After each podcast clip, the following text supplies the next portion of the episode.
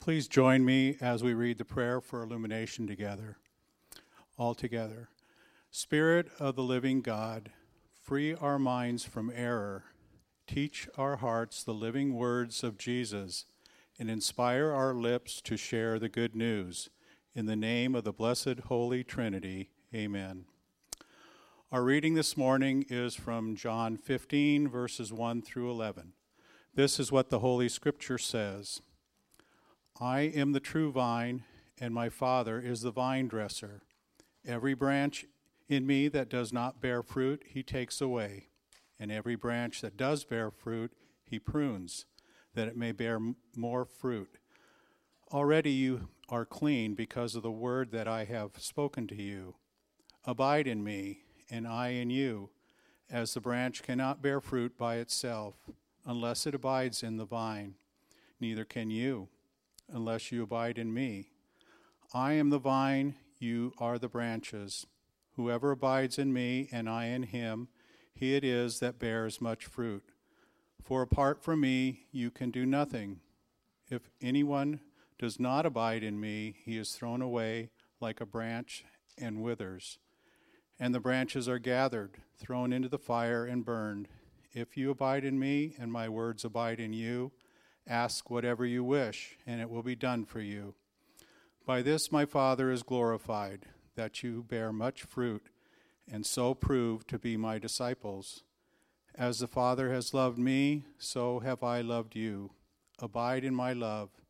If you keep my commandments, you will abide in my love, just as I have kept my Father's commandments and abide in his love. These things I have spoken to you, that my joy may be in you, and that your joy may be full. May God bless the reading of his word. And please read with me all together. The grass withers and the flower fades, but the word of the Lord endures forever. Thanks, John. Good morning. My name's Jason. I'm pastor here at King's Church. We've been doing our series rooted in Jesus, going through the Gospel of John. If you were to read through this Gospel, you see Jesus time and time again uh, saying what is known as the I am sayings. I am the bread of life. I am the light of the world. I am the gate for the sheep. I am the good shepherd. And I am the way, the truth, and the life. And this morning we're looking at the last of the I am sayings where Jesus says, I am the true vine. Now, in this passage, Jesus is using this imagery of the vine to show us four people. Uh, first, he speaks of himself. In verses 1 to 2, he says, I am the true vine, and my Father is the vine dresser. Every branch in me that does not bear fruit, he takes away, and every branch that does bear fruit, he prunes, that it may bear more fruit. So here, Jesus First is using this imagery of the vine to speak of himself. He says, I am the true vine. He speaks of God the Father here as the vine dresser. Now, a vine dresser would be one who would prune, train, and cultivate a vine. He also speaks of disciples that do not bear fruit and disciples or branches that do bear fruit. Now let's look at this imagery of Jesus himself as the true vine. What is he getting at here? What's interesting is that he chooses to describe himself not as the vine, but the true vine. And what that shows us is that Jesus is comparing himself to a different vine one that isn't true. Now, in his commentary on John, Gary Burge, the scholar, describes in the temple a gigantic grapevine made of pure gold that was kept in the temple. And in fact, Jesus may have had this in mind because we're told in chapter 14 that he and his disciples left the upper room where he had been teaching them and they began walking to the Kidron Valley, perhaps walking by the temple. Jesus refers to this vine, and they may have had in mind this golden vine that was in the temple. This vine actually grew over time because wealthy Israelites would donate either golden tendrils, leaves, or grapes to increase its size. And the ancient historian Josephus actually describes that some of the golden vine grape clusters were over five feet tall. So we're talking about a massive vine that was kept within the religious temple of the Israelites.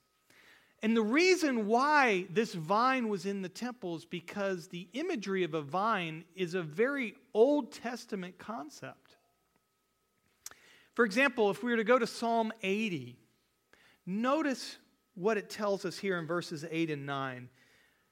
You, speaking of God, brought a vine out of Egypt you drove out the nations and planted it.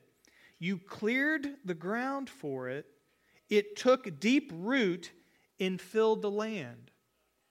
Here, the psalmist is talking about the Exodus Moses bringing God's people out of Egypt, entering into the promised land, and Israel is described as a vine that is planted by God. Now, why did God plant this vine? Well, we go back to the Abrahamic promise. When God originally gave Abraham the land, he told Abraham that you and your descendants would be a blessing to all the nations. So the Abrahamic promise shows us God's intention for this vineyard was to produce fruit, to be a blessing to all the nations. From the very beginning, that was God's purpose. But something happens once Israel establishes itself in the land, once this vineyard begins to grow. Notice what happens throughout the prophets. For example, Jeremiah chapter 2. Jeremiah says this this is God speaking. Yet I planted you a choice vine, wholly of pure seed. How then have you turned degenerate and become a wild vine? a wild vine. Here, God is pronouncing judgment on his people, saying, I planted you to produce good fruit, and here you've turned wild and gone your own way. We can look in Isaiah 5, chapter 5. Again, we see this imagery where we're told, For the vineyard of the Lord of hosts is the house of Israel, and the men of Judah are his pleasant planting. And he looked for justice. This is God looking for justice among his people, the good fruit that he wanted, but behold, bloodshed. For righteousness, the good fruit God was looking for from his people, but behold, an outcry. That outcry being from the poor, from those who, who receive injustice, from those who are persecuted. God planted Israel to be his people, to produce good fruit, to produce justice and righteousness. His holiness in that vineyard turned wild and produced the exact opposite. And so here Jesus is making this outrageous claim that he is the true Israel. That he is the Israel that God intended that he is the true vine that his people were intended to be, that Israel could not be. And Jesus is the true vine that came and lived the life of love, lived the life of justice, lived the life of righteousness. Jesus loved the poor, the persecuted, those who were weak and broken and lost. Jesus, the true vine, came to fulfill the promise God gave to Abraham and be the blessing to all the nations. This is good news. This is the gospel. That Jesus is the vine that you and I can't be. Now, it's interesting, isn't it, that Jesus says that God, the vine dresser, expects his vine to produce fruit. Now, that is startling at times for us as Christians, especially those who believe in the gospel. Because sometimes we hear the gospel and we believe God doesn't expect anything from us. We hear a gospel of unconditional grace and love. And we interpret that to mean God doesn't expect us to produce fruit. We preach this gospel and we twist it. R.C. Sproul described this kind of mentality when he taught classes and gave exams to college students at a Christian school. He said that he sometimes received the following response to an essay question Dear Professor, I didn't prepare adequately for this examination. I'm so sorry. I won't let it happen again. Please be merciful to me because I really do love Jesus. These students made the argument in their minds that their professor should not require responsible behavior from them because they believed in Jesus.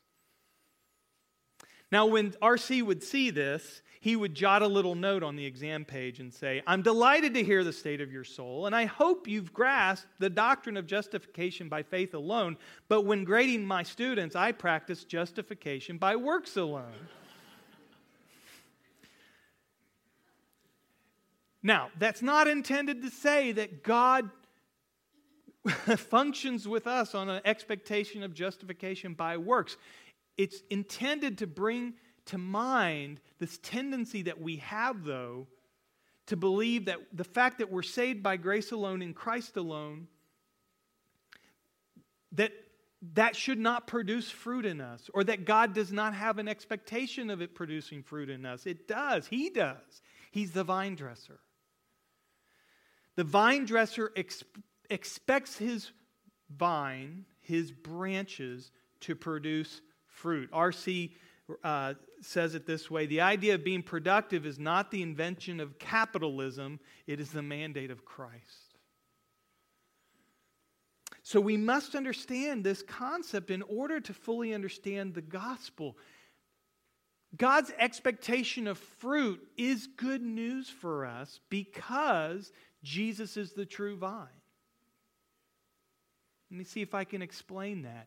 You see, we tend to focus on the cross of Christ, the forgiveness that we have in Christ, which is good news, and we have full forgiveness because of Jesus dying for us. But the reality is that's only one aspect of the gospel. The other aspect of the gospel is the fact that Jesus' life, his righteousness, his justice, his love, the life that he lived, is also ours in Christ by faith. You see, it's the difference between relying on a self generated righteousness and relying on a received righteousness. This is what Jesus is trying to get across, I think, in this passage. You see, there are two types of branches here there's the branch not bearing fruit, and there's the branch bearing fruit. Now, this is not a warning to people outside the church. This is what we need to realize. Jesus is not speaking to those outside the church, he's speaking to disciples. And what he's saying is there are two types of disciples there are disciples that bear fruit and disciples that do not bear fruit. And so it's a warning to those of us who claim to follow Christ but are not producing fruit. Jesus is telling us you can be a disciple and be under God's judgment. He says, Every branch in me that does not bear fruit, he takes away. That, that phrase, take away, comes from a Greek word that means to cut off. And Jesus kind of illustrates this later on in verse 6, where he says, If you don't abide in me, you're thrown away like a branch and withers, and the branches are gathered, thrown into the fire, and burned. That is imagery of judgment. And I believe that is a disciple who is relying on self generated righteousness, a disciple who is depending on themselves rather than abiding in Jesus. This is the phrase that Jesus uses here abiding in me. To abide basically means to remain, to stay put, to linger, to dwell, to set up camp. The way Steve Brown, a pastor and author, describes it, he says, Abiding in, in Christ is simply staying near a friend who loves you. Now, what I want to challenge you with this morning is to begin to think about your relationship with Christ, not just in your outward behavior and not just in what you know and think, the doctrine you believe in, but to think of it in terms of an in, internal spiritual relationship, a life giving relationship that you have with Christ. And one way, I think, in the imagery that Jesus is using here of a branch and a vine, is to think in terms of that internal reality. Now, I know this isn't a vine or a branch, but I'm going to show you a cross section of a celery stick. And the reason I'm using this is because you can see those little dots, right? Now, some, some of you, maybe you remember biology, can tell me the, the language here, but I just want you to think of those in terms of almost like blood vessels, where the nutrients are transported throughout the plant, throughout the vegetable. And that's exactly the imagery I think Jesus wants us to see and imagine with the branch and the vine. That there, there are branches connected to the vine that do not have this life giving connection. Their relationship with Christ might look good on the outside, but there's nothing life giving on the inside, and those branches don't produce fruit. There are other branches that have that vitality in them, within them, that produces fruit. Your relationship with Jesus is not just your outward behavior. Gary Burge describes it this way that discipleship is not just a matter of acknowledging who Jesus is, it is having Jesus spiritually connected to your inner life. Do you have that? Is that a reality? Think we have to read this passage and ask that question. Because producing the fruit that glorifies God, Jesus mentions that, that our good works, our fruit, is intended to glorify God. We must have that life giving relationship with Jesus in order to do that. In other words, a moral person living independently of Christ cannot produce the good fruit that Jesus is talking about here because it doesn't glorify God. In other words, the most devout Muslim, Hindu, Buddhist cannot please God because they're living independent of Christ. In fact, there are some very good, moral, faithful Christians, professed Christians, who cannot please God because they're living independently of Christ. They're relying on their outward works, their outward behavior, their self generated righteousness. Let me tell you, this is a, reality. I've shared this before in my marriage. I fall into this. I'm an acts of service kind of guy. And so often I can rely on acts of service, this self generated righteousness, to make myself feel really good, to view myself as a very loving husband. Washing dishes, that's my go to. I wash dishes, and as I'm washing them, I sometimes even marinate in this idea man, I'm such a good husband. I am washing these dishes my wife is so lucky to be married to me. I know all these other husbands, they don't do this. And it just feeds on itself. And all the while I'm doing that, I can sometimes have maybe even a resentment towards my wife or, you know, think, well, you know, she's not doing this or she's not doing that. And all the while, that self generated righteousness, I'm leaning on that.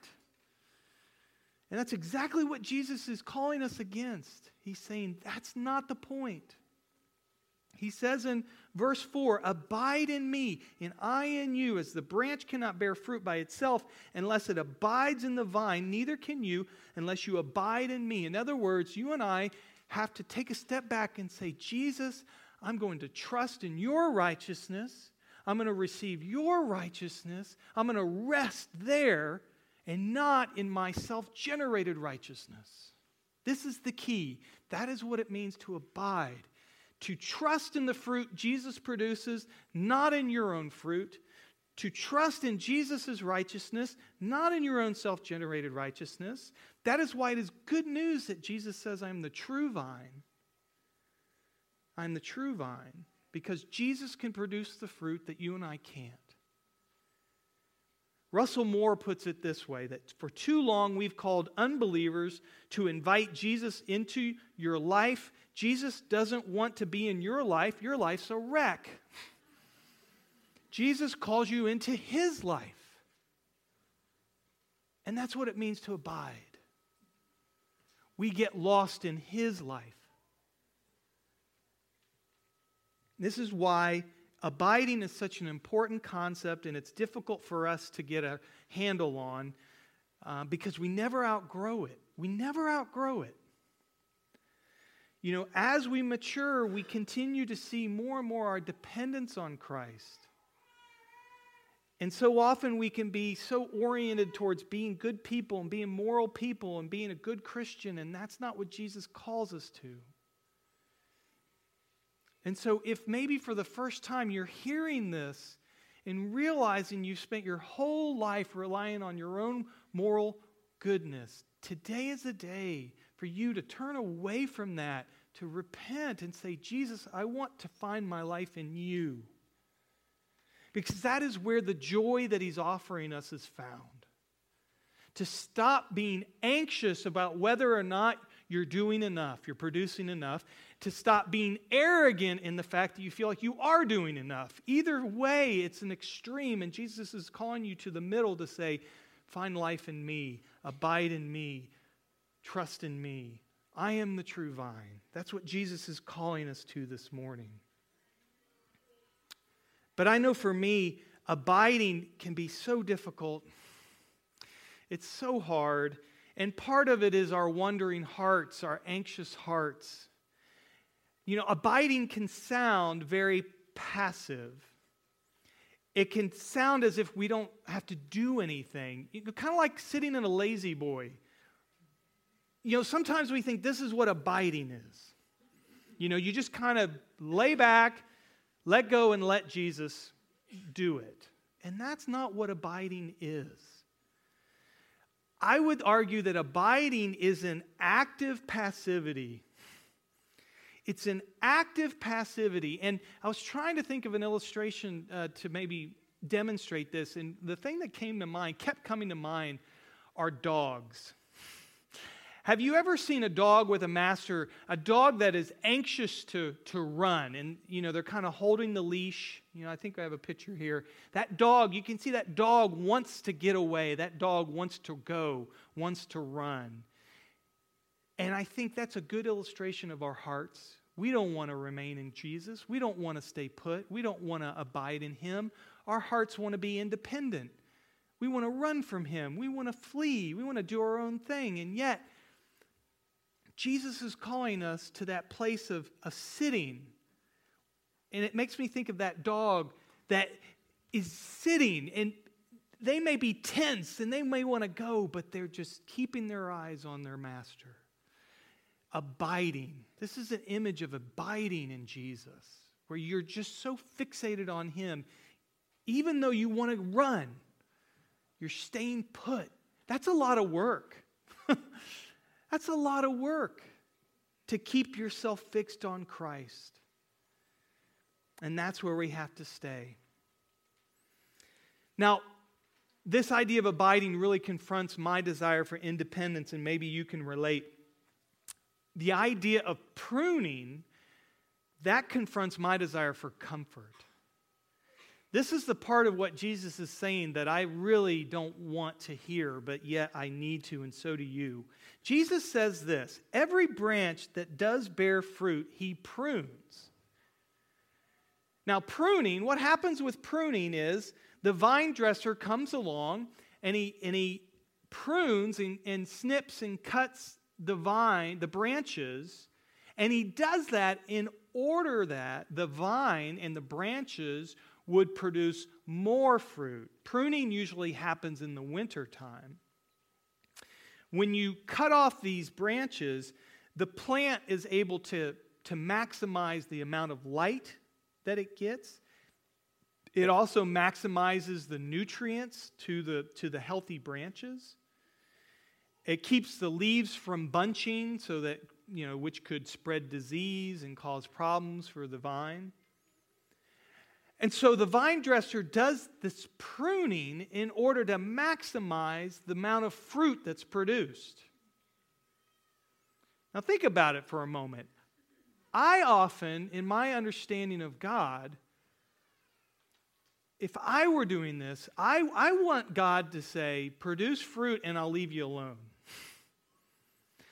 Lord, let me produce fruit and then just leave me alone. But what Jesus is saying is that if I'm producing fruit, I actually should expect more hardship.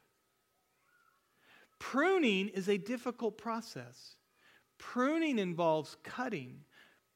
Pruning involves difficulty, painful circumstances. And what's instinctual for us is if we think we're going through a difficult time, we might interpret that as God either punishing us or God abandoning us. And what Jesus is telling us in this passage is actually it could be that God is pruning you so that you'll produce even more fruit. That's a very challenging perspective. Especially for me, I, I gravitate towards comfort. I don't want to be pushed. I don't want to experience hard things. And yet, Jesus is saying that if I'm actually producing fruit, God might put me through a difficult situation in order to produce even more fruit in me. Now, that might, might be for you. You might be experiencing some very difficult health struggles. Your health, maybe you've experienced it for a long time. And you keep thinking, what is God doing? Is he punishing me? Is he abandoning me? Maybe he's pruning. It could be your career. Perhaps you know, you've given so much to your career, you've invested so much in your career, and things aren't going the way that you wanted. Maybe you've lost a job. Maybe it's a, you're not satisfied in your work.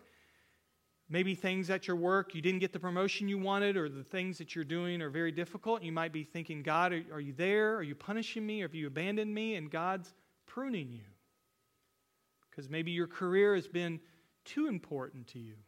Or perhaps it's a relationship Maybe you don't have the relationship you've always wanted. Maybe your relationship, you're enduring a, a, great struggle right now, and you're thinking, God, are you punishing me? God, are you, have you abandoned me? Maybe the reality is God is pruning you. Because that relationship has simply been a way for you to avoid Christ. And He's drawing you to Himself. Maybe in this time of pruning, He wants you to turn to Him.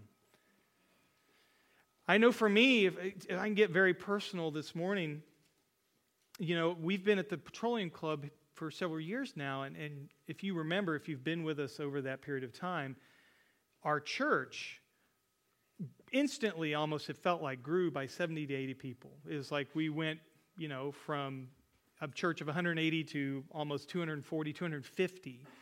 And since then, we've kind of sh- pruned we've kind of shrunk. And I'm wondering, God, are you punishing me? are you abandoning me? Why is the church getting smaller? In this passage, as I read it, I, I consider, well, God, are you pruning us?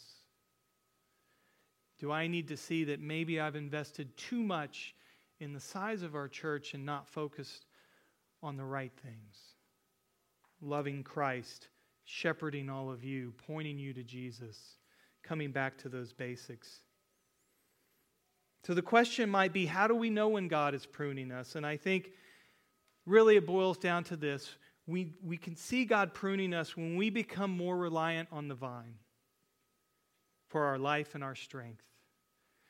We can sense God pruning us when it, when it points us to Christ and we find ourselves relying on Him. And I'll end with this quote by Gary Burge. He says, The great irony is that sometimes it's the fruitful branches that feel the most frail. In the winter of drastic pruning, we may not feel that we are fruitful at all, but if we draw more deeply from the life giving vine in the times of great need, we can be assured that the master gardener is pruning us. We can be assured that the vine will produce a greater harvest of fruit. And that is our hope this morning.